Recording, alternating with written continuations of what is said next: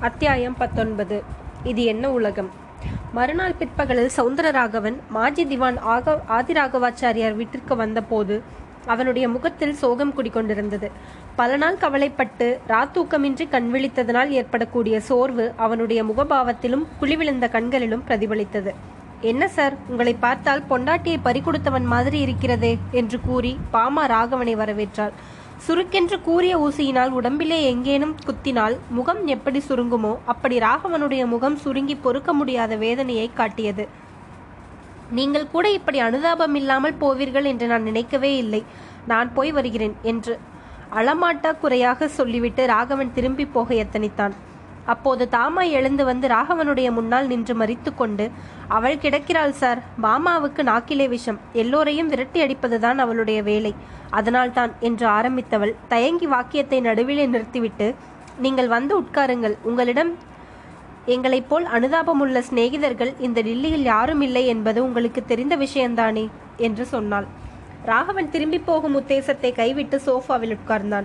டில்லியில் மட்டும் என்ன? எங்கேயும் எனக்கு சிநேகிதர்கள் கிடையாது. உத்தியோக சிநேகம் ரயில் சிநேகத்தை விட மோசமானது. நல்ல நிலைமையில் இருக்கும் வரையில் எல்லோரும் பிரயாண சிநேகிதைகளைப் போல நடிப்பார்கள்.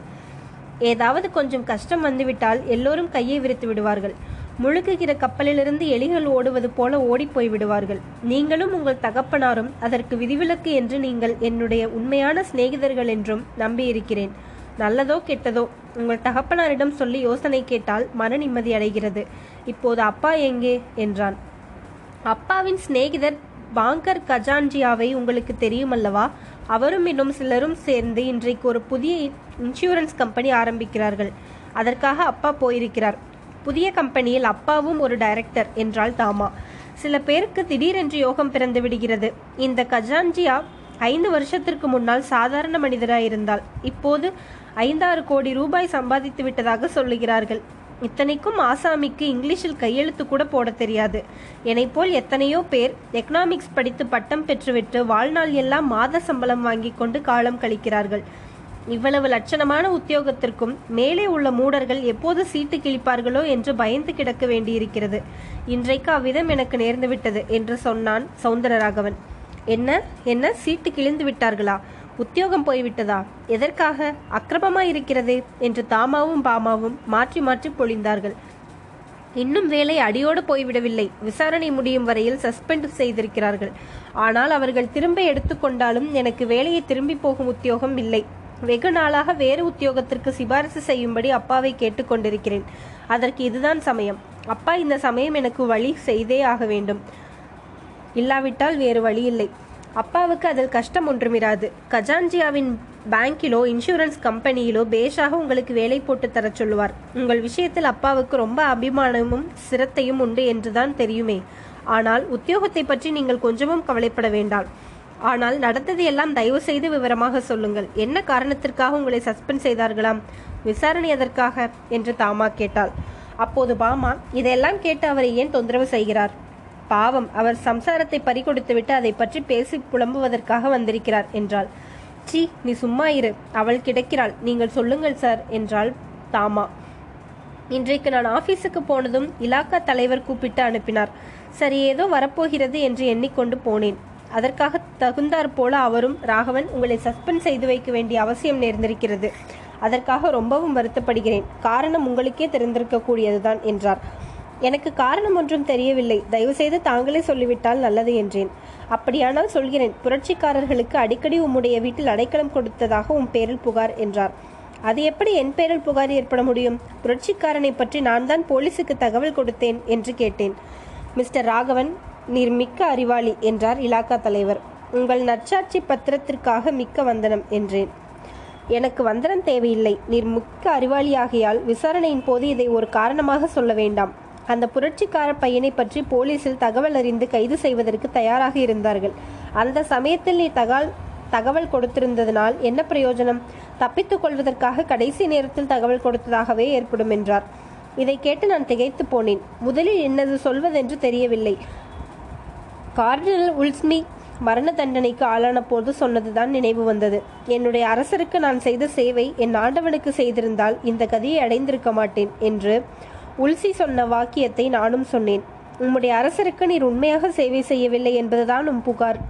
தெரிகிறதா? சர்க்கார் உத்தியோகஸ்தர்கள் அதிலும் புதுடில்லி செக்ரட்டரியேட்டில் வேலை பார்ப்பவர்கள்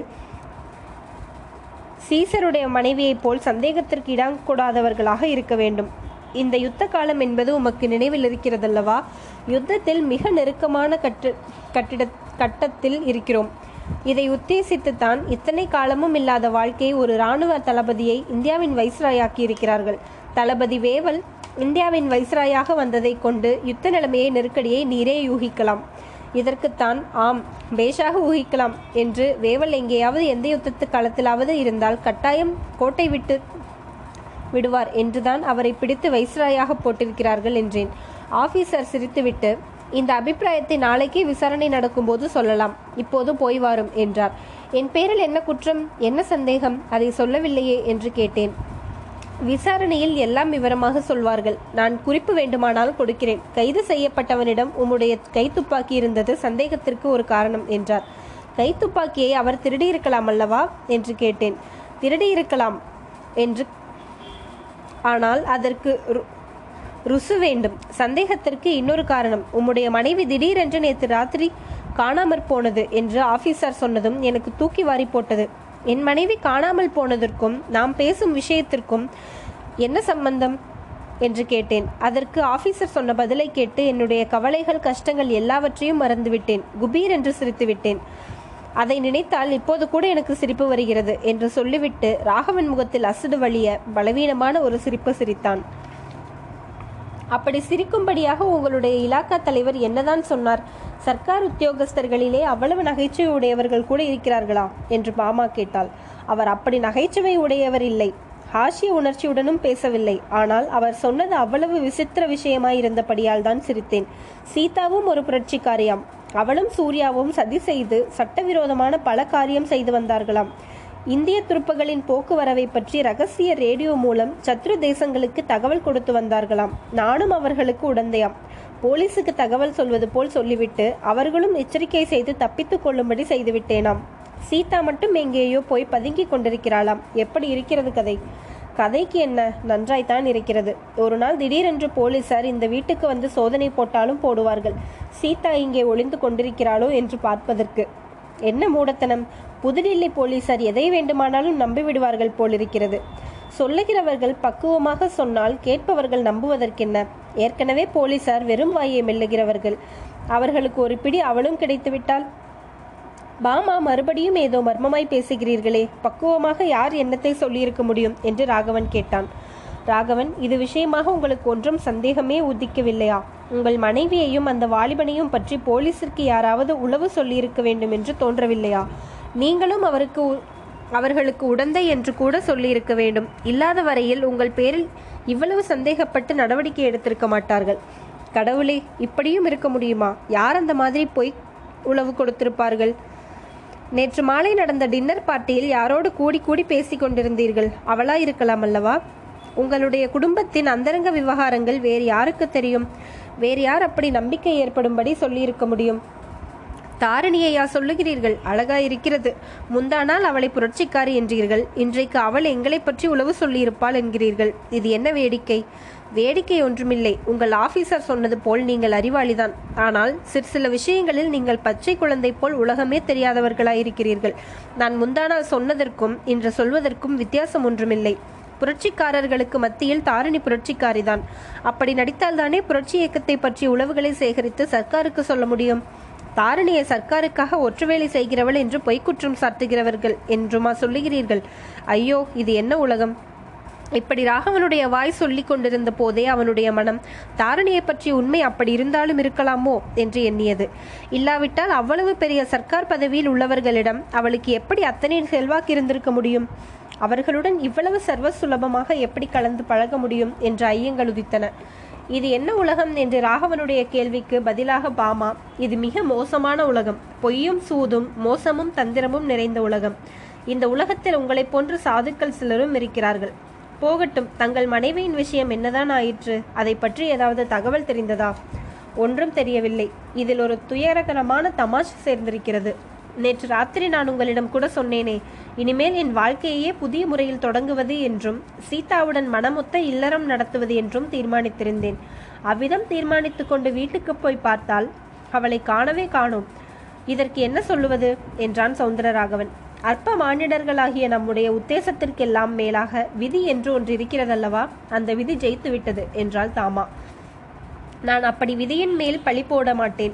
சாதுவாகிய சௌந்தரராகவனின் நல்ல உத்தேசத்தை ஒரு பெண்ணின் துர்மதி ஜெயித்து விட்டது என்று சொல்லுவேன் என்றாள் பாமா. நீ கொஞ்சம் வாயை மூடிக்கொண்டிரு தெரிகிறதா? என்று தாமா அதட்டிவிட்டு ஏன் சார் சீதாவை பற்றி ஒன்றுமே தகவல் இல்லை என்றா சொல்லுகிறீர்கள்? கைது செய்யப்பட்ட சூர்யாவிடமிருந்து விவரம் ஒன்றும் கிடைக்கவில்லையா? போலீஸ் இன்ஸ்பெக்டர் உங்களுக்கு தெரிந்த சிநேகிதராயிற்றே? என்று கேட்டாள். தெரிந்த சிநேகிதர்தான் முன்னொரு சமயம் எனக்கு பெரிய உதவி செய்திருக்கிறார். இப்பொழுதும் அவரையே நம்பிக்கொண்டிருக்கிறேன். இந்த ஊரிலே சூர்யாவின் விசாரணை பகிரங்கமாக நடந்தால் என் மானம் போய்விடும். நாகபுரிக்கு அனுப்பிவிடுவார்கள் என்று கேட்டதற்கு ஒப்புக்கொண்டிருக்கிறார். என் பெயரில் அந்தரங்க விசாரணை நடந்தால் என் பக்கம் போவதாகவும் சொல்லியிருக்கிறார். ஆனால் சீதாவை பற்றி ஒன்றும் அவரால் இதுவரை கண்டுபிடிக்க முடியவில்லை. சூர்யாவின் மண்டையில் பட்ட அடியினால் அவன் ஒன்றும் நல்ல அறிவு வராமல் கிடைக்கிறான். மயக்கத்தில் பேசுகிற போது சீதா சீதா ஆபத்து வந்துவிட்டது பிடித்து விட்டார்கள் என்று உளறுகிறான். அவன் ஏறியிருந்த டாக்ஸி டிரைவரிடம் என்னை அழைத்து போய் என் முன்னிலையில் விசாரித்தான். அவர் கூறிய விவரம் விசித்திரமாயிருந்தது.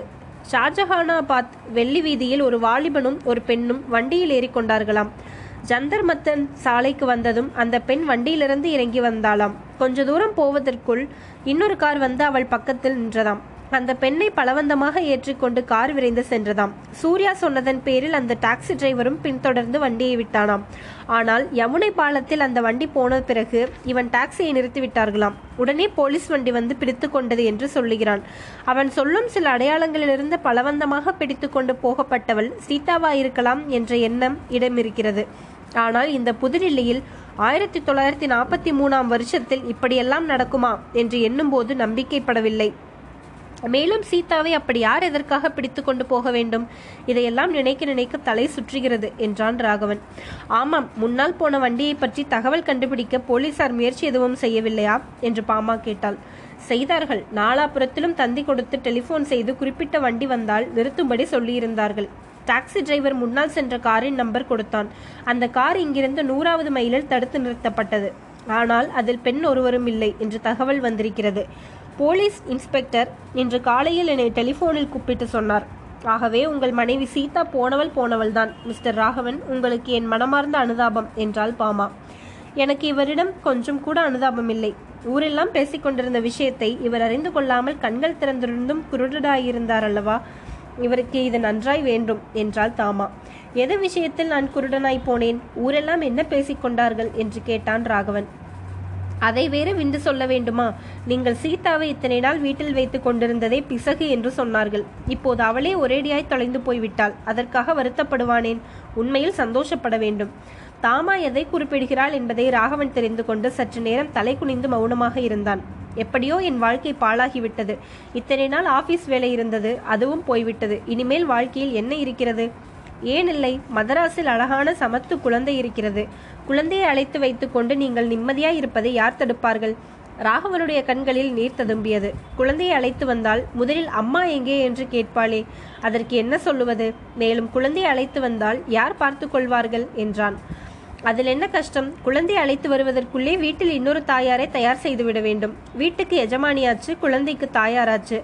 வேலையை பற்றி கவலையும் வேண்டியதில்லை. இந்த வேலை போய்விட்டால் அப்பா கட்டாயம் இதைவிட பெரிய சம்பளம் உள்ள உத்தியோகத்தை வாங்கி தருவார். ராகவன் வீட்டுக்கு திரும்பி சென்றபோது இன்னொரு தாயார் தயாரிப்பது பற்றி தாமா சொன்னதன் கருத்து என்னவாயிருக்கும் என்று யோசித்துக் கொண்டே போனான். ஒருவாறு புரிந்தது. ஆனால் அவனுடைய மனம் அதை பற்றி நினைக்கவும் இடம் கொடுக்கவில்லை. வீட்டை அடைந்ததும் வேலைக்காரர்கள் முகங்களில் சோகக்கலையும் நிற்பதை பார்த்து சகியாமல் உள்ளே போனான். ஒவ்வொரு அறையாக வளைவ வளைய வந்தான். அங்குமிங்கும் நடமாடினான். ஒவ்வொரு அறையும் ஒவ்வொரு மூலையும் ஒவ்வொரு சாமானும் படமும் சீதாவின் ஞாபகத்தை கொண்டு வந்தன. அந்த வீட்டுக்கு வந்த புதிதில் அன்பும் அருமையுமாக வாழ்ந்த நாட்களின் சம்பவங்கள் ஞாபகம் வந்து அவன் உள்ளத்தை உருக்கின. பிற்காலத்தில் அவர்களுக்குள் நடந்த சண்டைகளும் நினைவு வந்தன. சண்டைகளை நினைத்த போதெல்லாம் குற்றம் தன் பேரில்தான் என்று அவனுக்கு தோன்றியது. ஆனால் இனி பச்சாதாபப்பட்டு என்ன பிரயோஜனம்? போனவள் இனி தரு திரும்ப வரப்போகிறாளா? அல்லது அவள் இருந்த இடத்தில் இன்னொரு ஸ்ரீயை கொண்டு வந்து வைக்கத்தான் தனக்கு மனம் வருமா? தன் வாழ்க்கையை புதுவிதமாக தொடங்கி சண்டை சச்சரவில்லாமல் பழைய நாட்களைப் போல் நடத்த வேண்டும் என்று தீர்மானித்துக் கொண்டு வீடு வந்த தினத்தில் அல்லவா இப்படி நடந்துவிட்டது? தன்னுடைய நல்ல உத்தேசம் இவ்வாறு வீணாகிவிட்டதே. யோசித்து பார்க்க பார்க்க சீதா தன்னிடம் வெறுப்பு கொண்டதன் கொண்டுதான் வீட்டை விட்டு ஓடிப்போயிருக்க வேண்டும் என்று ராகவனுக்கு நிச்சயமாக தோன்றியது. தன்னுடைய கொடுமை பொறுக்க முடியாமலே போய்விட்டாள். எங்கே போயிருப்பாள்? ஒருவேளை யமுனையில் விழுந்து உயிரை விட்டிருப்பாளோ? அல்லது குழந்தையை பார்ப்பதற்கு சென்னைக்கு ரயில் ஏறி போயிருப்பாளோ? அப்படியானால் சீக்கிரத்தில் தகவல் தனக்கு தகவல் தெரிந்து போய்விடும். சூர்யா கைதியானதற்கும் சீதா காணாமற் போனதற்கும் உண்மையில் ஏதேனும் சம்பந்தம் இருக்குமா? ஒரு நாளும் இருக்க முடியாது. காக்கை உட்கார பணம் பழம் விழுந்த கதைதான். தாமாவும் பாமாவும் சூர்யா சீதா இவர்களின் பேரில் கெட்ட எண்ணம் உண்டாகும்படியாக ஜாடை ஜாடையாக பேசியதையெல்லாம் எண்ணி பார்த்து அந்த பேச்சுக்களில் ஏதேனும் உண்மை இருக்க முடியுமா என்று சிந்தித்து பார்த்தான். ஒரு நாளும் இருக்க முடியாது என்ற முடிவுக்கு வந்தான். சில சமயம் தானும் சீதாவின் மனம் நோகும்படி சூர்யாவை பற்றி பேசியதுண்டுதான். அதற்கெல்லாம் காரணம் சீதாவின் நடத்தையை பற்றி தனக்கு ஏற்பட்ட சந்தேகம் அல்ல அப்படிப்பட்ட கேவலமான சந்தேகம் லவலேசமும் தனக்கு எந்த நாளிலும் ஏற்பட்டதில்லை. சூர்யாவின் பேரில் தனக்கு ஏற்பட்ட ஆத்திரத்திற்கெல்லாம் உண்மையான காரணம் என்ன? அவனை பற்றி போலீசுக்கு தகவல் கொடுக்கும்படியாக அவ்வளவு நீசத்தனமான காரியம் தான் செய்ய புகுந்ததன் உண்மையான காரணம் என்ன? தன்னுடைய இருதய அந்தரங்கத்தை நன்கு சோதனை செய்து பார்த்த ராகவன் அந்த உண்மையை கண்டுபிடித்தான். தாரணிக்கும் சூர்யாவுக்கும் ஏற்பட்டிருந்த சிநேகம்தான் தன்னுடைய ஆத்திரத்திற்கெல்லாம் காரணம். ஆனால் ஏற்பட்ட குரோதத்தை சீதாவின் பேரில் காட்டி அவளுடைய வாழ்க்கையை நரமா நரகமாக செய்ததினே இந்த விபத்திற்கு தான் ஆளாக நேர்ந்தது. முதல் நாள் மாலையில் நடந்த பார்ட்டியில் தாரிணி தன்னை கெஞ்சி கேட்டுக்கொண்டதெல்லாம் ஞாபகம் வந்தது. சீதாவை மதராஸில் கொண்டு போய் விட்டு பம்பாய்க்கு வரும்படி வந்தால் தன் பிறப்பை குறித்து ஒரு அந்தரங்கத்தை வெளியிடுவதாகவும் தாரிணி சொன்னாள். அந்த ரகசியம் என்னவாயிருக்கும்? தாமாவும் பாமாவும் தாரணியை சர்க்காரின் உளவுக்காரி என்று சொன்னது சுத்த அபத்தம். அது ஒரு நாளும் உண்மையாயிராது. அந்த சகோதரிகள் வெகு பொல்லாதவர்கள். யார் பேரிலாவது குறை சொல்லுவதுதான் அவர்களுடைய தொழில். அவர்களுக்கு சாகவ சாகவாசம் உதவவே உதவாது. இந்த சமயத்தில் தனக்கு ஆறுதல் சொல்லக்கூடியவளும் உதவி செய்யக்கூடியவளும் தாரிணிதான். தாரிணியை எப்படியாவது சந்தித்து அவளிடம் ஆலோசனை கேட்க வேண்டும். சீதா போய்விட்டதை பற்றி அவளிடம் உடனே சொல்ல வேண்டும். இன்னும் இரண்டு நாள் நேற்றைக்கு பார்ட்டி கொடுத்த உத்தியோகஸ்தர் வீட்டிலே இருப்பேன் என்று சொன்னாள் அல்லவா? அங்கே அவளை கூப்பிட்டு பார்க்கலாம். டெலிபோனை எடுத்து ராகவன் விசாரித்தான். மேற்படி உத்தியோகஸ்தர் வீட்டில் தாரணி இல்லை என்று பதில் வந்தது. அந்த நிமிஷத்தில் ராகவனுக்கு தன்னுடைய வருங்கால வாழ்க்கையெல்லாம் சூன்யமாக தோன்றியது. அத்தியாயம் இருபது. சிங்கார பூங்காவில். சீதாவுக்கு உணர்வு வந்தபோது பட்சிகளின் கானம் கலகலவென்று அவள் செவியில் கேட்டுக்கொண்டிருந்தது இடையிடையே இலைகள் அசைந்தாடும் போது உண்டாகும் சலசலப்பு சத்தமும் கேட்டது. இவளுடன் கண்ணனுடைய இடையில் அணிந்த மணிச்சதங்கைகள் குலுங்குவது போன்ற கிண்கிணி சத்தம் சில சமயம் கலந்து கொண்டிருந்தது. வேறு நினைவே இல்லாமல் அந்த இனிய சப்தங்களை அனுபவித்துக் கொண்டிருந்தாள். மூடியிருந்த கண்ணிமைகளை திறப்பதற்கு மனம் வரவில்லை. கடிகாரத்தில் மணியடிக்கும் சத்தம் அவளை இந்த இன்பயம் இன்பமயமான நாத உலகத்திலிருந்து பூ உலகத்திற்கு கொண்டு வந்தது. மணி ஆறு அடித்தது. உடனே அவளுடைய கண்ணிமைகள் திறந்தன. சுற்றுமுற்றும் மேலும் கீழும் அவள் கண்ட காட்சி அவளை திகைப்படையச் செய்தது. தந்தத்தைப் போல வெண்மையும் பளபளப்பும் கொண்ட சலவைக்கல் சுவர்கள் நாலு புறமும் அவளை சூழ்ந்திருந்தன. கீழ்த்தரையும் சலவைக்கல் பதித்ததுதான். ஆனால் அதில் பெரும் பகுதியை சித்திர விசித்திரமான ரத்தின கம்பளம் மூடியிருந்தது. மேலே இருந்த கண்ணாடி குஞ்சலங்களுடன் கூடிய விதவிதமான வேலைப்பாடு அமைந்த குளோப் விளக்குகள் தொங்கிக் கொண்டிருந்தன.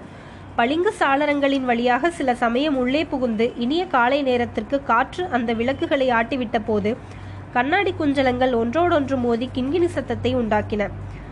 அத்தகைய அறையின் மத்தியில் சப்ரமஞ்ச கட்டலில் படு பட்டு மெத்தை மேல் வெல்வெட் தலையணைகளுக்கிடையே தான் படுத்திருந்ததை சீதா அறிந்தாள். சிறிது நேரம் திகைப்பாயிருந்தது. முதல் நாள் இரவு நடந்த சம்பவங்கள் எல்லாம் ஒவ்வொன்றாக நினைவு வந்து நிகழ்ச்சிகள் எல்லாம் உண்மைதான் என்பதை நிரூபித்துக் கொண்டு வந்தன.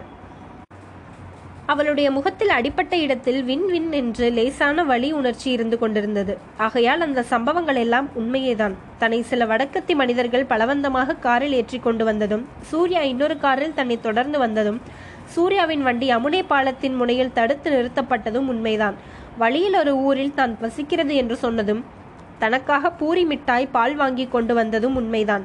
பாலை சாப்பிட்ட பிறகு அதில் மயக்க மருந்து கலந்திருக்குமோ என்ற சந்தேகம் உண்டானதும் வேறு வன்றிக்கு மாற்றப்பட்டதும் அதில் ஒரு ஸ்திரீ தனக்கு துணையாய் ஏறியதும் கூட உண்மையாகத்தான் இருக்க வேண்டும். அந்த பிரயாணம் இந்த அரண்மனையில் வந்து முடிவடைந்திருக்கிறது. ஆம் இது யாரோ ஒரு மகாராஜாவின் அரண்மனை என்பதில் சந்தேகமில்லை. பழக்கணியின் வழியாக பார்த்தபோது வெளியிலே அழகான பூங்காவனம் தோன்றியது. செடிகளும் கொடிகளும் மரங்களும் பூத்து குலுங்கிய அந்த பூம்பொழில் ஆங்காங்கு பளிங்குகள் தடாகங்களும் தடாகங்களின் மத்தியில் முத்துத்துளிகளை வீசிய வீசி விசிறிய நீர்ப்பொழிவுகளும் தோன்றின. பூங்காவனத்திற்கு அப்பால் அடுக்கடுக்கான மாடக்கூடங்களும் கலசங்கள் தூபிகளுடன் மாளிகைகள் தென்பட்டன. ஆம் அது மாமன்னர் வாழும் மாள் அரண்மனைதான். ஆனால் எந்த மாமன்னருடைய அரண்மனை? எதற்காக தன்னை இந்த அரண்மனைக்கு பலாத்காரமாக பிடித்து வந்திருக்கிறார்கள்? சுதேச சமஸ்தானங்களின் மகாராஜாக்கள் அந்த காலத்திலே கூட செய்யும் அக்கிரமமான காரியங்களை பற்றி சீதா எத்தனையோ கேள்விப்பட்டுத்தான் இருந்தாள். பம்பாய் நகரில் மலபார் குன்றில் நடந்த பயங்கரமான கொலைகளை பற்றி அவளுக்கு தெரியாததா என்ன? எல்லாம் தெரிந்த விஷயம்தான். அப்படி யாரேனும் ஒரு மகாராஜா தன் பேரில் மோகம் கொண்டு தன்னை இங்கே கொண்டு வர செய்திருப்பானோ? அவ்விதமானால் எந்த விதத்தில் தன்னுடைய கற்பை காப்பாற்றிக் கொள்வது என்று சிந்தனை செய்தாள். பற்பல முயற்சிகளை பற்றி யோசித்தாள். தப்பித்துக் கொள்ள பெரும் முயற்சி செய்து பார்க்க வேண்டும். முடியாமல் போனால் தற்கொலை செய்து கொள்ள வழி தேட வேண்டும். எந்த முறையை கையால் கை கொள்வதாயிருந்தாலும் ஆரம்பத்தில் நயமாகவும் நல்லதனமாகவும் நடந்து கொள்ள வேண்டும். இந்த சமயத்தில் சமீபத்தில் காலடி சத்தம் கேட்கவே சீதா பீதியடைந்து படுக்கையில் எழுந்து உட்கார்ந்தாள். அந்த அறையின் கதவு லேசாய் திறக்கப்பட்ட போது அவளுடைய நெஞ்சத்தின் கதவும் படபடவென்று அடித்துக்கொண்டது ஆனால் உள்ளே வந்தவள் ஒரு சாதாரண தாதிப்பெண் என்று பார்த்தவுடனேயே தெரிந்தது. வந்தவள் ஹிந்தி பாஷையில் மரியாதையாகவும் இனிமையாகவும் பேசினாள். பக்கத்து அறையில் முகம் கழுவிக்கொள்ளலாம் என்று காலை சிற்றுண்டி தயாராயிருக்கிறதென்றும் அவள் சொன்னதாக சீதா தெரிந்து கொண்டாள். அவளை பல கேள்விகள் கேட்க சீதா விரும்பினாள். ஆனால் பேசுவதற்கு நாயளவில்லை. துணிவும் ஏற்படவில்லை. பிறகு பார்த்து கொள்ளலாம் என்று எண்ணி முகம் கழுவிக்கொள்ளச் செய்தாள். காலை சுற்றுண்டி அருந்திய பிற்பாடு தூக்க மருந்தினால் ஏற்பட்ட மயக்கம் முழுவதும் தெளியவில்லை. மறுபடியும் படுக்கையில் படுத்தாள். அரை தூக்கமும் அரை விழிப்புமாய் இருந்த சமயத்தில் இரண்டு மூன்று குரல்கள் பேசிக்கொண்டே வருவது கேட்டது. குரல்களில் ஸ்ரீயின் குரல் ஒன்று இருந்தது. அவர்கள் என்ன பேசிக் கொள்கிறார்கள் என்று தெரிந்து கொள்ள விரும்பி தூங்குவதைப் போல பாசாங்கு செய்து அசையாமல் இருந்தாள். வந்தவர்கள் தங்களுக்குள் பேசிக்கொண்டார்கள் பேசியதெல்லாம் சீதாவுக்கு விளங்கவில்லை. ஆயினும் மகாராஜா மகாராணி எனும் சொற்கள் நன்கு விளங்கின. தூக்க மருந்தின் சக்தி இன்னும் இருக்கிறது என்று குரல் ஒன்று கூறியது. அந்த குரல் முதல் நாள் இரவு தன்னை மோட்டாரில் ஏற்றி அழைத்து வந்தவன் குரல் என்று சீதா அறிந்து கொண்டாள். இவள் என் சகோதரிதானா நிச்சயமா. சந்தேகமே இல்லை. ராஜமாதாவின் கட்டளையை அப்படியே நிறைவேற்றிவிட்டேன் என்றது இன்னொரு குரல். முதிர்ந்த மாதரசி ஒருத்தியின் குரல். இந்த பெண் அந்த அரண்மனையில் உன்னை போல வளர்ந்திருக்க வேண்டியவள். விதியானது இவளை இத்தனை காலமும் பிரித்து வைத்திருந்தது என்று கூறியது. இதை கேட்ட சீதாவின் உடம்பு சிலிர்த்தது. உள்ளம் பரவசமடைந்தது. ஆயினும் அப்போது கண் விழித்து எழுந்திருக்க அவளுக்கு மனம் வரவில்லை. ஒருவேளை இதெல்லாம் கனவோ என்னமோ? கண்ணை விழித்தால் ஒருவேளை மறைந்து விடுவோ என்னமோ? இத்தகைய நெஞ்ச கலக்கத்தில் மூடிய கண்ணை திறவாமல் இருந்தாள் சீதா. சில நிமிஷத்திற்கெல்லாம் அந்த மூதாட்டியின் குரல் கொஞ்ச நேரத்திற்கு பிறகு வரலாம் என்று சொல்லியதுடன் இத்துடன் வந்தவர்களிடம் திரும்பி திரும்ப சென்றார்கள். அவர்கள் கொஞ்ச தூரம் போவதற்கு அவகாசம் கொடுத்த பிறகு சீதா விழித்து பழக்கணி வழியாக பார்த்தாள். கும்பலாய் சென்றவர்கள் ராஜமாதா யார் என்று ராஜகுமாரர் யார் என்றும் ஊகித்து தெரிந்து கொள்வதில் கஷ்டம் ஒன்றும் ஏற்படவில்லை. தூக்கம் நன்றாய் கலைந்து விட்டது படுத்திருக்க முடியவில்லை. எழுந்து வெளியே வந்தாள். தான் படுத்திருந்த இடம் அரண்மனை பூங்காவனத்தின் மத்தியில் இருந்த மாளிகை என்று தெரிந்தது. பூந்தோட்டத்தை சுற்றி நாலு புறத்திலும் இந்த இதைவிட பெரிய பெரிய மாட மாளிகைகள் காணப்பட்டன. மாளிகைகளுக்கு மத்தியில் தோன்றிய இடைவெளி வழியாக பார்த்தால் தூரத்தில் நீல நிறத்து ஏரி நீர் படர்ந்திருந்தது. இது எந்த ஒரு அரண்மனை? எந்த ராஜாவின் சிங்கார மாளிகை? யார் வளர்த்த பூந்தோட்டம்? இந்த மகிமையான ராஜரீக செல்வங்களிலெல்லாம் தனக்கு உரிமை உண்டா விதி விசத்தினால் இத்தனை காலமும் பிரிந்திருக்க நேர்ந்துட்டதா? ராஜகுலத்திலே பிறந்த ராஜகுமாரியான நான் விதியின் விளையாட்டினால் ஏழை குடும்பத்தில் வளர்ந்து எளிய வாழ்க்கை நடத்தி எல்லையில்லாத கஷ்டங்களை எல்லாம் அனுபவிக்கும்படி நேரிட்டதா? இந்த கஷ்டங்களுக்கெல்லாம் இப்போது உண்மையிலேயே முடிவு வந்துவிட்டதா? அந்த மூதாட்டியார் தன்னை பத்து மாதம் சுமந்து பெற்ற அன்னைதானா? பெரிய தாயார் அல்லது சிறிய தாயார் உறவு பூண்டவளா? அந்த அழகிய ராஜகுமாரன் தன்னுடன் பிறந்த சகோதரனா? ஆஹா இதெல்லாம் உண்மையாயிருக்க முடியுமா? சிறுவயதில் தான் கண்ட கற்பனை கனவுகள் கட்டிய ஆகாச கோட்டைகள் மனோராஜ்யங்கள் எல்லாவற்றையும் விட இப்போது நடந்திருப்பது அதிசயமாக இருக்கிறதே. அதிசயம்தான். உலகத்தில் இந்த நாளிலும் எத்தனையோ அதிசயங்கள் நடந்து கொண்டிருக்கின்றன. அந்த அதிசயங்களில் ஒன்று தன் வாழ்க்கையில் நடந்து விட்டிருக்கிறது தான் ராஜகுலத்தில் பிறந்த ராஜகுமாரி என்பது உண்மைதான். இல்லாவிட்டால் தன்னை இங்கே கொண்டு வருவதற்கு இவ்வளவு பிரயத்தனம் ஏன் செய்திருக்க வேண்டும்? அந்த மூதாட்டியும் ராஜகுமாரனும் பேசியதிலிருந்து அது நிச்சயம் என்று ஏற்படுகிறது. அந்த விஷயம் எல்லாம் அவருக்கு தெரியும் போது அவருடைய மனதின் நிலைமை எப்படி இருக்கும்? ராஜவம்சத்தில் பிறந்த ராஜகுமாரியை தான் மணந்து கொள்ளும் பாக்கியம் கிடைத்தது பற்றி பெருமை கொள்வாரா? தன்னை இத்தனை காலமும் இவ்வளவு கடூரமாக நடத்தியது பற்றி வருத்தப்படுவாரா? இதற்கு பிறகும் அவரையே கணவர் என்று கடவுள் என்றும் கருதி தான் நடந்து கொள்ளப் போவது குறித்து மகிழ்ச்சி அடைவாரா? இனிமேலாவது தன்னை அவமதித்து அலட்சியமாய் நடத்தாமல் அன்புடன் போற்றி அருமையாக வைத்துக் கொள்வாரா? நிச்சயமாக பார்த்தால் தன்னிடம் அவர் மன்னிப்பு கேட்டுக்கொள்ள வேண்டும். தனக்கு இழைத்த அநீதிக்காகவும் கொடுமைக்காகவும் வருத்தி பச்சாதாபப்பட வேண்டும். இனிமேல் அப்படியெல்லாம் நடந்து கொள்வதில்லை என்று உறுதிமொழியும் கொடுக்க வேண்டும். ஆனால் அப்படி மன்னிப்பு கோர வேண்டும் என்றுதான் அவரை வற்புறுத்தி போவதில்லை. அந்த மாதிரியெல்லாம் அவரை அவமானப்படுத்த தனக்கு ஒரு நாளும் மனம் வராது. அவர் ஏதாவது சொல்ல ஆரம்பித்தால் உடனே நிறுத்த அவருடைய வாயை தன்னுடைய கையினால் பொத்தி வேண்டாம் வேண்டாம் என்று சொல்ல வேண்டும். எப்படி நேர்ந்தாலும் அவர் தன்னுடைய கணவர் அல்லவா?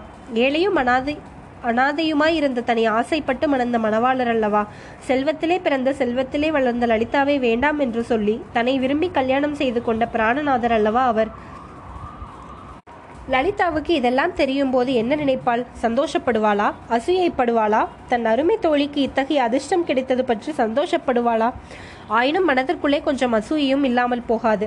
கல்யாணத்திற்கென்று காலனா செலவு செய்து நாதியற்ற இரவல் மணப்பந்தலில் மாலையிட்ட அனாதை சீதா ஒரு பெரிய சமஸ்தானத்தின் ராஜ குடும்பத்தில் பிறந்த ராஜகுமாரி என்று தெரிந்தால் கொஞ்சமாவது அசூயை உண்டாகாமல் இருக்குமா? மனுஷர்களுக்கு சாதாரணமாக உள்ள பொறாமை லலிதாவுக்கு மட்டும் எப்படி இல்லாமல் போகும்? அதெல்லாம் இருக்கட்டும். இப்போது அவர்களிடம் தான் எப்படி நடந்து கொள்வது? தன் விஷயத்தில் இவர்களுடைய உத்தேசம் என்னவாக இருக்கும்? எதற்காக இவ்வளவு மர்மமாகவும் பலவந்தமாகவும் தன்னை பிடித்து கொண்டு வர செய்திருப்பார்கள்? இவர்களிடம் கொஞ்சம் கண்டிப்பாகவும் ஜாக்கிரதையாகவும் பேச வேண்டும். தன்னை இங்கே கொண்டு வருவதற்கு இவர்கள் கையாண்ட முறையை தான் விரும்பவில்லை என்று காட்டிவிட வேண்டும். மேலே அவர்கள் என்ன சொன்னாலும் சுலபத்தில் இணங்கிவிடக்கூடாது அவர்களுடைய நோக்கம் என்னதென்று தெரிந்து கொண்டு அதற்கு தக்கபடி யோசித்து பதில் சொல்ல வேண்டும். அடடா இந்த மாதிரி சமயத்தில் சூர்யாவின் உதவியும் யோசனையும் தனக்கு கிடைக்குமானால் எவ்வளவு நலமாயிருக்கும்? ஐயோ பாவம். சூர்யா இப்போது எங்கே எந்த நிலைமையில் இருக்கிறானோ? ஒருவேளை இன்னமும் தன்னை தேடி அலைந்து கொண்டிருக்கிறானோ? அல்லது போலீசார் அவனை பிடித்து கொண்டு போய்விட்டார்களோ என்னமோ? இந்த அரண்மனையில் தன்னுடைய நிலைமை இன்னதென்று தெரிந்ததும் முதற்காரியமாக சூர்யாவை பற்றி விசாரிக்க வேண்டும். விசாரித்து அவனுக்கு வேண்டி உதவி செய்ய வேண்டும். பார்க்க போனால் அவனை தவிர தன்னிடம் உண்மையான அபிமானம் உள்ளவர்கள் வேறு யார்? அவனைப் போல் தனக்காக ப கஷ்ட நஷ்டங்களை எல்லாம் அனுபவிக்க தயங்காதவர்கள் வேறு யார்? இவ்வாறெல்லாம் சிந்தனை செய்த வண்ணம் சீதா அந்த அழகிய அரண்மனை உத்தியான வனத்தில் உலாவித் திரிந்தாள். ஆங்காங்கு நின்று செடிகளில் பூத்து குலுங்கிய புஷ்ப கொத்துக்களிடமிருந்து ஒவ்வொன்றாக பறித்து முகர்ந்தாள். மரக்கிளையின் மீது அமர்ந்து கீதம் இசைத்த பட்சிகளை உற்று பார்த்து கொண்டு நின்றாள். நடந்த அழுத்து கால்களும் வழி எடுத்த பிறகு அந்த பூங்காவனத்தில் போட்டிருந்த சலவைக்கல் மேடை ஒன்றின் மீது உட்கார்ந்தாள். அவனுடைய உள்ளத்தின் கற்பனா சக்தி விஸ்வரூபம் எடுத்து பூமியையும் வானத்தையும் அளாவிக் கொண்டு நின்றது. அவளுடைய சித்தம் மரங்களின் உச்சி மீது உலாவி வானத்து பறவைகளுடன் குழாவி மேக மண்டலங்களில் திரிந்து இன்ப ஒளிக்கடலில் நீந்தி விளையாடியது. காலக்கணமெல்லாம் குழப்பமடைந்து ஒரு நிமிஷ நேரம் நூறு வருஷமாக நீடித்தது. ஆயிரம் வருஷம் அரை நிமிஷமாக பிறந்தது. எத்தனை எத்தனையோ மனோரோஜ்யங்கள் எழுந்து உடனே சிதைந்து விழுந்தன மின்னல் வேகத்தில் ஆகாச வெளியில் அற்புதமான கோட்டைகள் தோன்றின. அதே வேகத்தில் அவை மறைந்தன. அன்பும் ஆசையும் இன்பமும் துன்பமும் குரோதமும் குதூகலமும் அலை அலையாக மனம் மலை மலையாக கொந்தளித்து மேலெழுந்து நொடிப்பொழுதில் அடங்கின. அவர்கள் மறுபடியும் வந்தார்கள். ராஜமாதா ராஜகுமாரர் அவர்களுடன் அந்தரங்க பணியால் மூவரும் வந்தார்கள். சீதா அவர்களை ஏறிட்டு பார்த்தாள். கண்கொட்டாத ஆவலுடன் மூவரையும் மாறி மாறி பார்த்தாள். ராஜமாதாவின் முகத்தில் புன்னகை மலர்ந்திருந்தது. மகளே உன்னை சிங்கார மாளிகையில் தேடிவிட்டு வருகிறோம். அதற்குள் தோட்டத்தை சுற்ற ஆரம்பித்து விட்டாயா? மிகவும் சந்தோஷம். இந்த அரண்மனை தோட்டத்திலே உலாவ உனக்கு பூரண உரிமை உண்டு அந்த அரண்மனையிலே வசிப்பதற்கும் உனக்கு பாத்தியதை உண்டு. இதையெல்லாம் கேட்க எனக்கு வியப்பாயிருக்கிறதா என்று ராஜமாதா கேட்டாள். சீதா மறுமொழி ஒன்றும் சொல்லவில்லை. எத்தனையோ கேள்விகள் கேட்க அவளுடைய உள்ளம் துடித்து கொண்டிருந்தது. ஆனால் பேச முடியாதபடி உணர்ச்சி அவளுடைய தொண்டையை அடைத்தது. மேலும் ராஜமாதாவிடம் ஹிந்தி பாஷையில் பேசுவதற்கு வேண்டிய சக்தி தன்னிடம் இருக்கிறதா? என்பது பற்றி சந்தேகம் உதித்தது டில்லியில் வசித்த காலத்தில் வேலைக்காரர்களுடன் பேசி பழகியதால் ஏற்பட்ட ஹிந்தி பாஷை ஞானம் இந்த மகத்தான சந்தர்ப்பத்திற்கு போதுமானது. மகளே ஏன் பேசாமல் இருக்கிறாய்? நாங்கள் உனக்கு அந்நியர்கள் அல்ல. நான் உன்னுடைய சிறிய தாயார் இவன் உன்னுடைய சகோதரன்.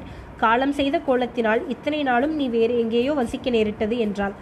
சீதாவுக்கு ஒரே பிரமிப்பாய் இருந்தது வியப்பும் மகிழ்ச்சியும் போட்டியிட்டு கூத்தாடின. தான் எண்ணிய எண்ணமெல்லாம் உண்மைதான். கனவல்ல கருணையும் அல்ல. ஏழை சீதா உண்மையில் ராஜகுலத்தில் பிறந்த ராஜகுமாரி.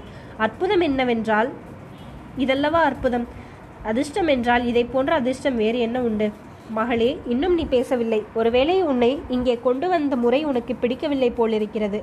அதனால் கோபமாயிருக்கிறாயாக்கும். ஆனால் உனக்கு நான் பல தடவை சொல்லி அனுப்பியும் எங்களிடம் வர சம்மதிக்கவில்லை. ஆகையால் தான் உன்னை கட்டாயப்படுத்தி அழைத்து வருவது அவசியமாயிற்று. நீயே யோசித்துப் பார். உன் சகோதரனுக்கு சீக்கிரத்தில் மகுடாபிஷேகம் நடக்கப் போகிறது. அதற்கு முன்னால் இந்த குடும்பத்தில் உனக்கு செய்யப்பட்ட அநீதிக்கும் பரிகாரம் செய்துவிட வேண்டும் என்று இவன் பிடிவாதமாக பிடித்தான். அப்படியானால் உன்னை பலவந்தமாக கொண்டு வருவதை தவிர வேறு என்ன வழி? என்றாள் ராஜமாதா. இந்த சமயத்தில் ராஜகுமாரரும் சம்பாஷணையிலே சேர்ந்து கொண்டார். சகோதரி அம்மா சொல்வது சரிதான். தங்களை பலவந்தமாக இங்கே கொண்டு வர செய்ததற்கு காரணம் என் நாவலே. பிராய் பிரயாணத்தின் போது ஏதாவது கஷ்டம் ஏற்பட்டிருந்தால் அதற்காக மன்னிக்க வேண்டும். மேலும் தாங்கள் இந்தியாவின் சுதந்திரத்திற்காக பெருமுயற்சி செய்து வருகிறீர்கள் என்று அறிவேன். அதற்கு குந்தகம் ஏற்படுவதை நான் விரும்பவில்லை. உண்மையில் எனக்கே இந்த சமஸ்தானத்து ராஜாவாக முடிசூட்டிக் கொள்வதில் விருப்பமில்லை. வெள்ளைக்காரர்களை துரத்தி அடித்துவிட்டு இந்தியாவின் சுதந்திரத்தை நிலைநாட்ட வேண்டும் என்று ஆசையாயிருக்கிறது. அதற்கு இந்த யுத்த சமயத்தை காட்டிலும் நல்ல சமயம் கிடைப்பது அரிது. ஆனால் என் தாயாரின் வற்புறுதலுக்காகவே இந்த ராஜ்ய பொறுப்பை ஒப்புக்கொள்ளப் போகிறேன். நாங்கள் என்னுடன் இருந்து ஒத்தாசை செய்ய வேண்டும் சகோதரியே. ஒத்தாசை செய்வீர்களா? சீதாவுக்கு கண்ணை கட்டிக்கொண்டு காற்றிலே விட்ட மாதிரி இருந்தது. இது என்ன கூத்து? இவர்கள் என்னென்னமோ சொல்கிறார்களே. ஒருவேளை இவர்கள் பேசுகிற ஹிந்தி பாஷை சரியாக புரியாததினால் இப்படியெல்லாம் நமக்கு தோன்றுகிறதோ? இதற்கு மேல் சும்மா இருக்கக்கூடாது என்று தீர்மானித்து தான் ஒரு அபலை ஸ்திரீ. என்னால் உங்களுக்கு என்ன உதவி செய்ய முடியும்? மேலும் என்னுடைய புருஷரிடம் கேட்க வேண்டாமா? என்னுடைய பதிக்கு தெரியாமல் என்னை நீங்கள் கொண்டு வந்ததை பிசகு என்றாள். இந்த வார்த்தைகளை கேட்ட ராஜமாதாவும் ராஜகுமாரரும் மலை சரிந்து தலையில் விழுந்தவர்களைப் போல பிரமித்து போய் நின்றார்கள். ஒருவர் முகத்தை ஒருவர் பார்த்தார்கள். பிறகு சற்று விலகி நின்று மூன்றாவது ஆளின் முகத்தை பார்த்தார்கள். நன்றாய் படித்திருக்கிறாள் என்று நீ சொன்னீரே இந்த மாதிரி கொச்சையாய் ஹிந்தி பேசுகிறாளே என்று ராத்தமா ராஜமாதா கேட்டாள். கணவனை பற்றி பேசுகிறாளே கல்யாணமாயிருக்கிறதா என்ன? என்று ராஜகுமாரர் கேட்டார். மூன்றாவது ஆசாமி திகைத்து முகத்து முகத்துடன் சீதாவை பார்த்து உங்களுக்கு கல்யாணமாகி இருக்கிறதா என்று கேட்டான். ஏனாகவில்லை ரொம்ப காலத்திற்கு முன்பே ஆகிவிட்டது. குழந்தை கூட இருக்கிறது என்றாள் சீதா. ராஜகுமாரர் இது என்ன அதிசயம் அம்மணி? தாங்கள் யார்? எந்த ஊர்? என்று கேட்டார். சீதாவுக்கு எதனாலோ கோபம் அதிகமாகி கொண்டிருந்தது. நான் யார் என்று தெரியாமலா என்னை பிடித்து கொண்டு வர செய்தீர்கள்? என்றாள். அம்மணி தயவு செய்து சொல்லுங்கள். தங்கள் பெயர் என்ன? தங்களுடைய பெற்றோர்களின் பெயர் என்ன? என்று ராஜகுமாரர் கேட்டார். தாராளமாக சொல்கிறேன். என் பெயர் சீதா. என் தந்தை பெயர் துரைசாமி ஐயர். என் தாயாரின் பெயர் ராஜம்மாள். என் கணவர் பெயர் சவுந்தரராகவன். என் மாமியார் பெயர் காமாட்சி அம்மாள். என் அருமை மாமனாரின் பெயர் பத்மலோசன சாஸ்திரிகள். இன்னும் யார் யாருடைய பெயர் உங்களுக்கு தெரிய வேண்டும்? போதும் அம்மணி போதும். கியான்தாஸ் இது என்ன மூடத்தனம்? இது என்ன அசம்பாவிதம்? இந்த தவறு எப்படி நேர்ந்தது? என்று ராஜகுமாரர் பணியால் மீது எரிந்து விழுந்தார். கியான்தாஸ் தன் சட்டை பையில் உள்ள புகைப்படத்தை எடுத்து சீதாவுடன் ஒப்பிட்டு இரண்டு மூன்று தடவை உற்று பார்த்தான். தவறு நேர்ந்து விட்டது. ஐயோ தவறு நேர்ந்து விட்டது. இந்த பெண்ணும் அவள் மாதிரியே இருக்கிறாள். ஆனால் அவள் அல்ல. அடடா எவ்வளவு பெரிய தவறு நேர்ந்து விட்டது. இப்போது என்ன செய்வது? என்று கியன்தாஸ் கூட சேர்ந்து அங்கலாய்த்தான். சீதாவை பார்த்து ராஜமாதா பெண்ணே உண்மையை சொல்லிவிடு. உன்னுடைய பெயர் தாரணி இல்லையா? என்று கேட்டாள். அந்த ஒரே கேள்வியின் மூலம் சீதாவுக்கு சகல விவரங்களும் தெரிந்துவிட்டன. அவளுடைய ஆகாச கோட்டைகள் மனோராஜ்ய மாளிகைகள் இடிந்து தகர்ந்து பொடியாக காற்றிலே பறந்து மண்ணிலே விழுந்து மண்ணோடு மண்ணாய் மறைந்து தொலைந்து போயின. ஆஹா இந்த முழு மூடர்கள் தன்னை தாரணி என்று தவறாக எண்ணி இங்கே கொண்டு வந்திருக்கிறார்கள். இத்தனை நேரம் அது தெரியாமல் நாமும் ஏமாறந்து ஏதேதோ கோட்டை கட்டி கொண்டிருந்தோமே. ஆசாபாசங்களினாலும் அசூயையினாலும் ஆங்காரத்தினாலும் சீதாவின் உள்ளம் எரிமலையாகியது.